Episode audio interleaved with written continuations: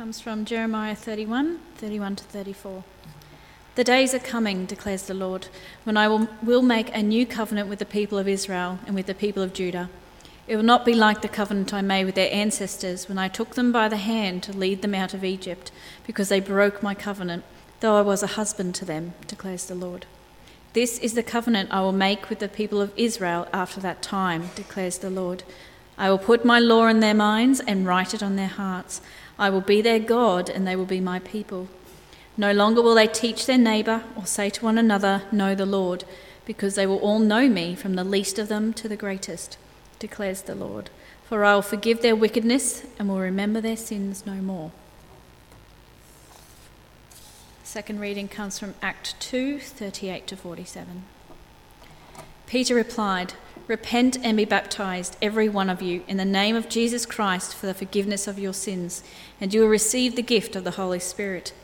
The promise is for you and your children, and for all who are far off, for all whom the Lord our God will call.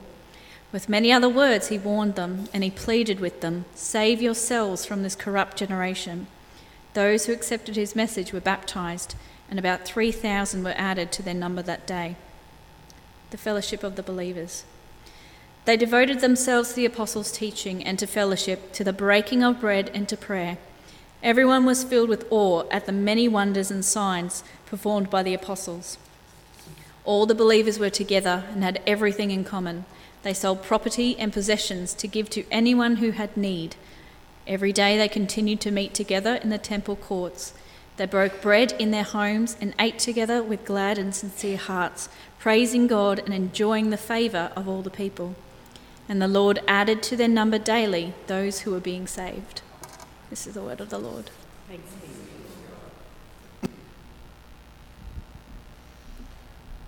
This next song is another song specifically uh, around the covenant. Here I stand forever in your mighty hands. And the chorus goes, um, or the next verse is, I am yours, surrendered wholly to you. You set me in your family, calling me your own. Now I belong to you. All I need is your spirit, your word, and your truth. My deep desire is to know you more. Let us pray. Yes, Lord God, it is our desire to know you more and to declare tonight that we belong to you. That is the point of our covenant, and we celebrate that in that covenant you declare that you belong to us. And so, as we hear your message tonight, we pray that your Holy Spirit would enforce those truths in each of our lives, that you would bring home the privilege of being called your own, and that we, Lord, might be able to take what is said, find it useful and relevant in our lives, and hear in it the voice of your Holy Spirit speaking to us, that we may get a message from you that means something to each. In the name of your Son, Jesus Christ, we pray these things. Amen. to be honest with you, if you've had a read through that covenant prayer on the left hand side in my uh, message of the news and notes, it is so beautiful. Covenant services actually almost don't even need a sermon. I mean, the whole service revolves around this unique moment, this beautiful connection, this, this intimate uh, time between an individual person and God, this moment of togetherness and commitment where we say these incredibly significant wonderfully deep, touching, and powerful words to God. It's a moment of scripture where, where the Old Testament reading that Megan read for us becomes real right in this very moment. I will make a new covenant with my people, says God. I will put my law in their minds and write it on their hearts. I will be their God, and they will be my people. Which is why we start off the covenant prayer with those words I am no longer my own, but yours. I do not belong to myself, I belong to you. And, and we praise God that He says He belongs to us. Just reading those words is powerful uh, as, as we go through the covenant. We commit to Him, and then we seal that covenant in the sacrament of Holy Communion. Why Holy Communion? Because right from the very beginning in the Old Testament, when a covenant was made, it was sealed in blood. It was sealed in the blood of a sacrifice. They would build an altar. They would kill an animal, and that animal, the, the life was seen to be in the blood of that animal. And as it was sacrificed, there was this recognition that this covenant wasn't made lightly, that it cost something to make that covenant. It was costly. And in the New Testament, Christ becomes that sacrifice for us. We no longer build an altar, but we come to an altar where we acknowledge that it was cost, this covenant is costly for Jesus. It costs his life, and in response, we give ours. And so we make our covenants or we renew our covenants, and we recognize in this moment that it is sealed in the blood of Christ, that he has paid uh, the cost for us. And what an incredible um, moment and service that is. This covenant followed by Holy Communion, you and God, an intimate, beautiful connection no sermon is needed. but we know that's not going to happen. There's definitely a sermon. Um, but even I would like to actually, for the, maybe just in terms of the uh, people who would be listening to this over, over on the podcast or the internet, just to read those words of the, of the covenant um, once again. I am no longer my own but yours. Put me to what you will, position me with whom you will Put me to doing, put me to suffering. Let me be employed for you or laid aside for you, exalted for you or brought low for you. Let me be full, let me be empty. Let me have all things, let me have nothing. I freely and wholeheartedly give all things to your pleasure and disposal, willingly offering all I have and am to serve you as and where you choose. And now, glorious and blessed God, Father, Son, and Holy Spirit, you are mine and I am yours. May it be so forever and let this covenant now made on earth be fulfilled in heaven. Amen. Beautiful words those are, and I trust that you will take them home and, and read them and keep them. If we read them every day or we, or we even read them twice a week, it would have a profound effect on our, on our faithfulness as each day we renew that covenant to God. And with that in mind, I want to go uh, just finish off the last of the sermon series of five basic things that explain what the covenant means. As we have uh, been preparing for this covenant service over the last four weeks, we have looked at different topics to say, when we're being faithful to God, what, is our li- what do our lives look like? There are lives that, are, that prioritize worship, meeting together and praising God. There are lives that prioritize prayer, that prioritize service, and prioritize giving. And tonight we look at the fact that it prioritizes fellowship. It prioritizes meeting together with other Christians. Fellowship can really be defined uh, not only in terms of Christianity, but as a, an association of people who share uh, common interests. And obviously, for us in the Christian context, fellowship revolves around our shared uh, relationship with God. It revolves around meeting with other Christians where, where time is taken to delve into spiritual things.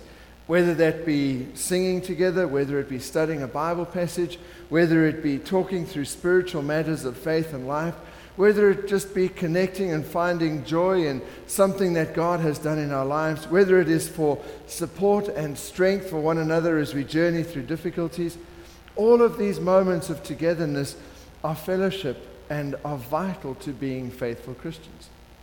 In the Alpha Course, Nicky Gumbel uses the well known illustration of, uh, of, a, of a coal that's burning in a fire. And if you imagine a beautiful fire and the red hot coals that are glowing in the middle, and he, he says, just in terms of indicating the value of friendship, if you take a tongs and you take one of those red hot glowing coals and you move it outside of that fire, within 10 minutes, that coal will lose its shine, it'll become black, it'll go cold, in 10 minutes, you can actually pick it up. It will have lost so much heat that you can touch it with your hands and, uh, and handle that piece of coal. If you take that same coal and simply put it back into the center of the fire, within 30 seconds, it is glowing red hot again, absolutely beautiful and alive and, and all the rest of it. And the, the analogy is, is really simple when it comes to fellowship that, that we as Christians, when when we meet together, we have the sense of, of, of aliveness where we feed off the spirituality of one another, where the beauty of what God is doing in one another's lives energizes and ignites a sense of faithfulness. When we remove ourselves from that fellowship, slowly that fire begins to die. We, we lose that sense of, of, um, of aliveness in Christ because it's something we feed off when we're together. The amazing thing about that coal is nothing physically changes in its composition. We don't alter the chemical composition of that lump of coal. We don't do anything except change its geographical location. We simply remove it from the other coals. And it doesn't matter which coal you move, any coal would have the same effect. But somehow, when they are all together, they glow brightly. And that is the beauty of fellowship. So many times, as I shared in the first uh, sermon in the series, people have said to me, Oh, you can, you can be a Christian without going to church. And absolutely, you can. You can also run a marathon without wearing any shoes. But why on earth would you want to do it? It is so much easier putting on the shoes and doing the marathon. It is so much easier being a Christian when we are connected together, when we share and feed off the, the beauty of God working in one another's lives.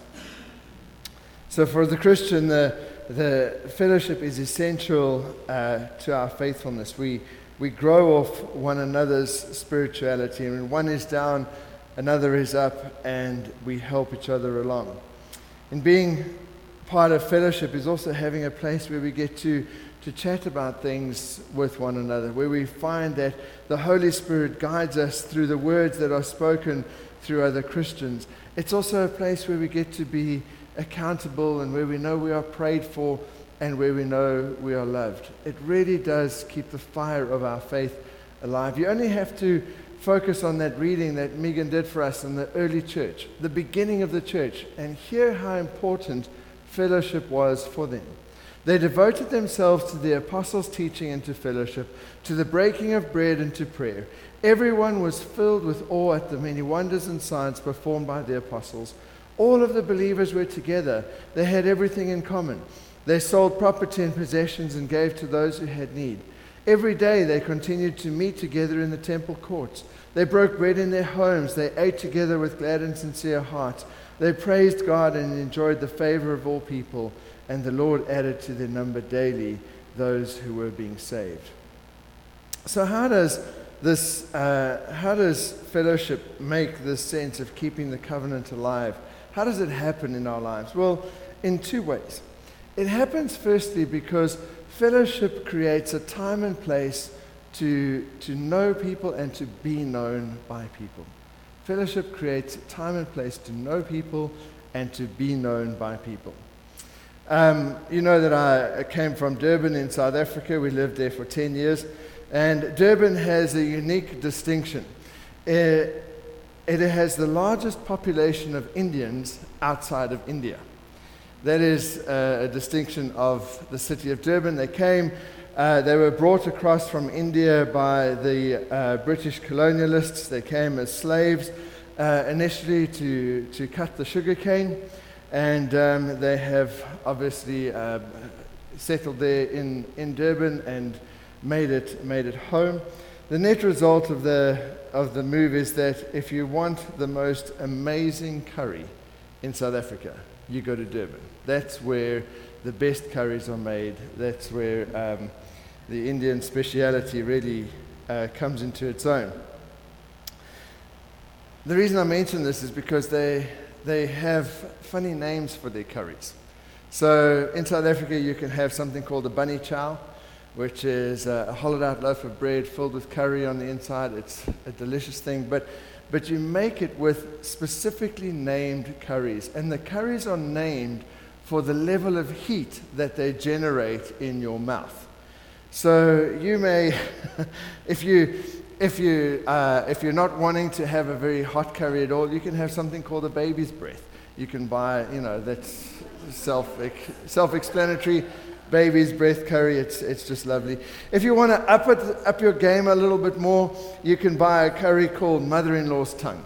That's, uh, that starts to get a bit serious. If you want to go even hotter, you can get something called wife's revenge. And uh, that's pretty good.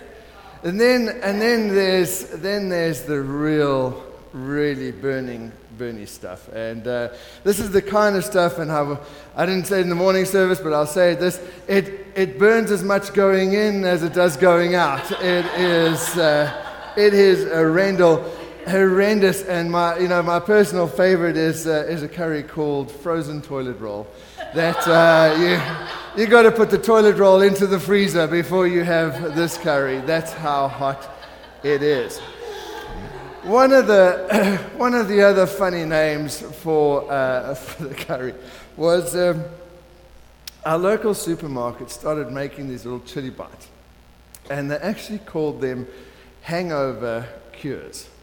The theory behind it was you, you, when you ate one of these little chili bites, if you had a hangover, by the time you finish this chili bite, you have forgotten every other kind of pain your body has.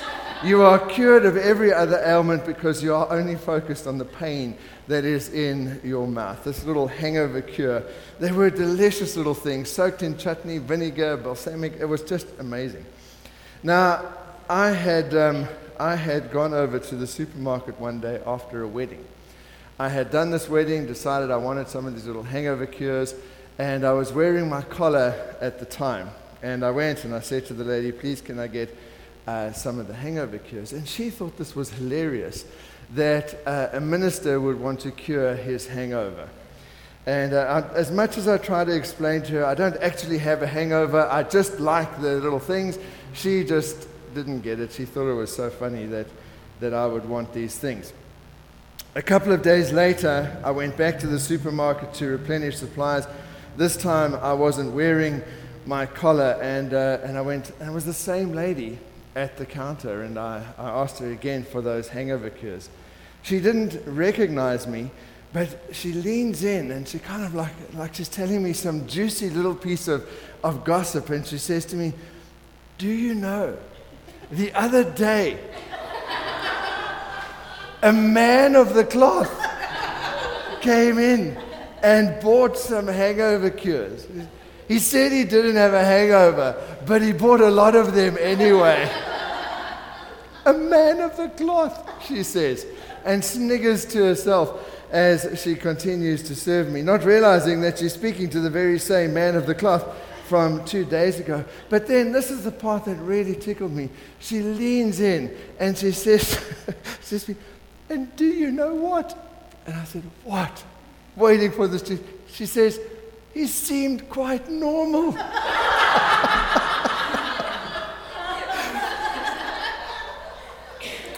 Uh, I found it, li- I didn't tell her it was me. It was just more fun that way. But the more I thought about it, the more I realized that this man of the cloth must have seemed really strange to her, must have seemed really odd. And uh, maybe Christians in general seemed odd. And from that, this kind of thought process started to develop an appreciation started to come into the fact that, that even though I may be odd, there is a place where I'm known and loved, and that place is in the fellowship of the family of God. And actually, when you think about it, we're all a little bit odd.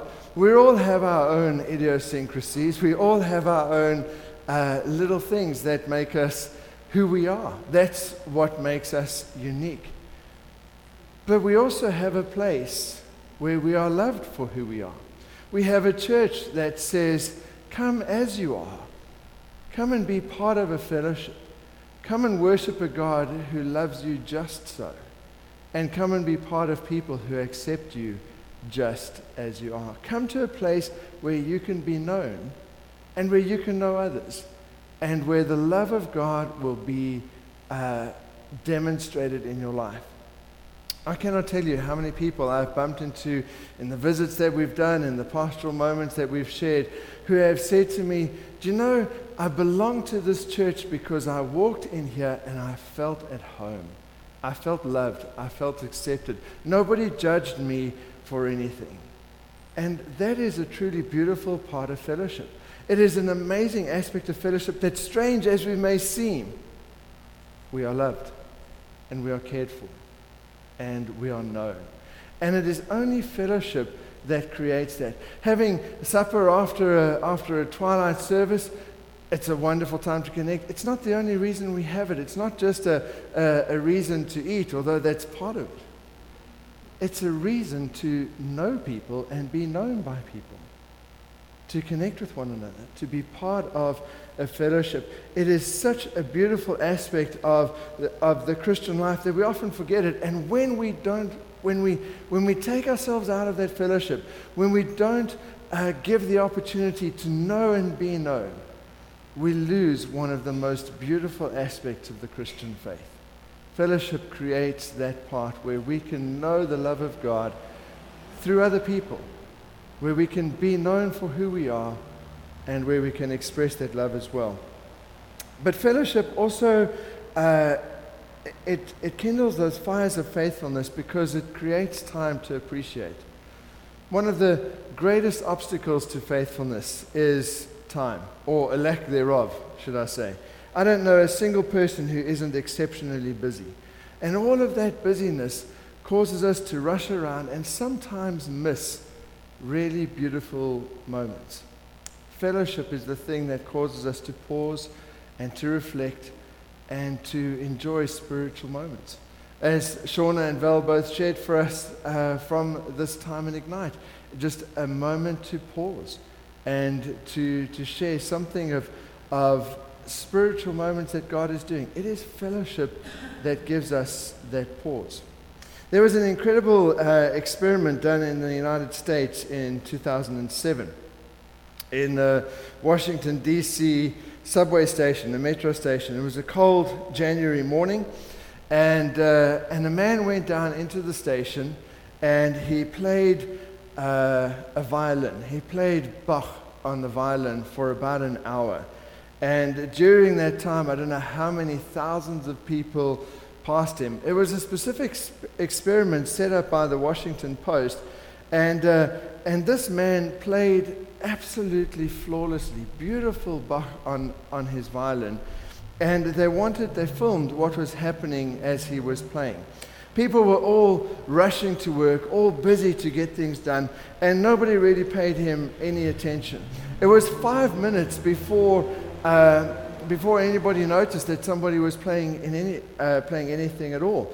And, and one person kind of slowed their pace, uh, stopped for a second, but then hurried on to meet their schedule. A few minutes later, he earned his first dollar. Some woman walked past and threw money into his hat without even stopping and just carried on going onto the train. Some more minutes passed, and, and a little kid tried to stop his mom and pulled back and wanted to listen to the violinist, but the mother tugged him along hurriedly, and, and, uh, and the kid just kind of had to go along uh, with her. All the time, the action was repeated over and over, people hardly even taking a breath uh, to pause and notice this violin uh, being played. After, after an hour's uh, worth of playing, only six people had actually stopped to listen for a little while. They had moved, none had stayed longer than a couple of minutes. Only 20 people had uh, given money, but they had given it and, and walked on. The violinist had earned a, a whopping great total of 32, uh, $32. He finished playing the Bach masterpieces and uh, packed up his violin. Nobody applauded, nobody uh, said anything. There was just there was no recognition at all. The interesting part of the experiment was that the violinist was a man by the name of Joshua Bell. You can, you can Google him, you'll see he's one of the most sort of celebrated violinists in America. And uh, he had played absolutely perfectly some of the most intricate uh, pieces that had ever been written. He had played them on a Stradivarius violin that was worth, I don't know how many million dollars. And yet, no one had stopped to listen. No one had stopped to take any time uh, to take it in. The funny thing was, the experiment that the Washington Post had run was that the night before, Joshua Bell had played to a sold out theater in exactly the same area. He had sold tickets at an average price of $150 each. He played to the same people who were walking past him in the subway, and he played the exact same music. It was the same repertoire that he had played at the concert that he played in the subway and um, in, in the metro station, and literally nobody had even uh, noticed it. The, when he had finished at the concert, he had received a standing ovation. He got encores, and, and uh, they wanted to hear more. When he finished in the subway, he got nothing at all. People had just walked past. The illustration can be used in so many different ways, but in terms of tonight's sermon, I think it signifies something of the fact that when busyness consumes us, we miss the beauty of moments that happen right next to us. We miss the beauty of things that are taking place around us. And fellowship is the thing that causes us to pause. Meeting with friends and discussing spiritual matters, sharing moments of faith, listening to one another's stories, hearing from somebody else, maybe just the words of them saying, Wow, God's really speaking in that sense. Or maybe you hear God's voice talking in another way. It is fellowship that causes that pause. It is fellowship that brings those moments of appreciation and clarity of what God is doing in our lives. It is fellowship that, that fires those things up within us. There are many times when I have gotten home after an evening service and thought about the sharing time of, of what's being said, and suddenly realized to myself, wow, as that person has spoken, it triggered something in my mind of what God may be doing within me, or prayers that have been answered that I have prayed. It is fellowship that causes the pause. It is fellowship that fires up that faithfulness. It can take a whole lot of different forms from what we do here to Bible study, to worship groups, to prayer meetings, to, to supper after twilight service, to having coffee on Tuesday morning or Tuesday afternoon at James's place, to simply maybe meeting with another Christian where, where we end up talking about spiritual things or focusing on spiritual matters. Every time we meet with another Christian and share around ideas of faith or aspects of our spirituality, that is fellowship. But together with those other four items of prayer, worship, service, and giving, it's the five things that enable us to be faithful to the promise we make when we say to God, I am no longer my own, but yours. These are the things that we promise to do. These are the things that should characterize a life of faithfulness worship, prayer, service, giving, and fellowship. And I pray that as we make this covenant, that as we journey through the year, those will be five things that characterize our own spiritual journeys with God. Amen. Let us pray. Lord God, we thank you for the beauty of fellowship for the wonder of connection with one another, for the sense, Lord, of knowing that it is in meeting with one another that we are known and loved, that we find a place to connect, that we get opportunity to pause, that we hear the voice of your Spirit speaking. And we thank you for that. We thank you for the fellowship that even exists within this group of people tonight for the beauty of friendship, for the, the time shared and the, and the things of faith that are spoken, for prayers that are prayed and, and the family of God that bandies together around one another. We pray, Lord God, that this fellowship may continue to be a priority for each of us in this coming year. That along with the other aspects of faithfulness that we have looked at, that these things will be hallmarks of our covenant hallmarks of our relationship with you and our faithfulness and desire to serve you and to know you more. In the name of Jesus, we pray these things. Amen. If you'll follow with me the covenant liturgy, which is on the screen, we remember God's invitation. Jesus said, Come to me, all who are weary and burdened, and I will give you rest. Take my yoke upon you and learn from me, for I am gentle and humble in heart and you will find rest for your souls. For my yoke is easy and my burden is light. In response to your invitation, Jesus, we come to you. With our burdens and our treasures, we come to you. With our anxieties and aspirations, we come to you. Longing to live a life of value and meaning, but with nothing but ourselves to give. We come to you and seek to take up your yoke. Amen. If you're able, would you please stand? In the Old Covenant, God chose Israel to be his people and to obey his laws. Our Lord Jesus Christ, by his death and resurrection, has made a new covenant with all who trust in him. We stand within this covenant and we bear his name. On the one side, God promises in this covenant to give us new life in Christ.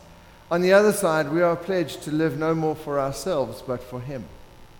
Today we meet as generations of Christians have met to renew the covenant which bound them and binds us to God. Sisters and brothers, we are joined together in our quest to follow Christ. God has invited us into the family of God, into a covenant, a lifelong commitment with Christ. To accept this invitation is to claim for ourselves the grace, the love, and the promises of God, but it is also to take up the yoke of Christ to commit all of our energy and resources to God's purposes. Some of the things God calls us to do are easy, and some are difficult. Sometimes we will enjoy great benefit, and sometimes we will endure great sacrifice. Sometimes following Christ gains us respect and honor, and sometimes it leads to rejection and criticism. Whatever life may hold, though, we have learnt that it is best faced with our hands firmly clasped in that of Jesus and with our hearts filled with God's strength and courage. So let us renew our commitment to God and to God's ways. Let us trust in God's firm grasp of us and not in our weak grasp of God. Therefore, let us make this covenant with God our own. Let us give ourselves anew to Him, trusting in His promise and relying on His grace. Would you please be seated? Let us pray. God of comforting, loving, challenging invitations, we again we hear again your call to join ourselves with you. We recognize your generous offer of yourself and your desire for us to give ourselves to you in return. So now we take up your yoke and acknowledge you as our authority, our frame of reference, our source of life, strength, and direction.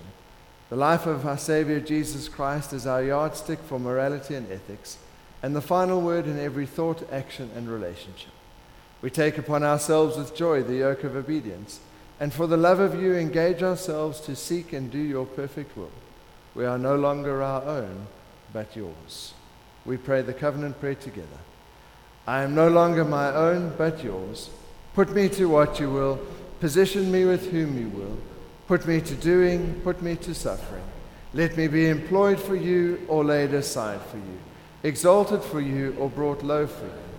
Let me be full, let me be empty. Let me have all things, let me have nothing. I freely and wholeheartedly give all things to your pleasure and disposal, willingly offering all I have and am to serve you as and where you choose. And now, glorious and blessed God, Father, Son, and Holy Spirit, you are mine and I am yours. May it be so forever. And let this covenant now made on earth be fulfilled in heaven. Amen. We spend a few moments in silent prayer.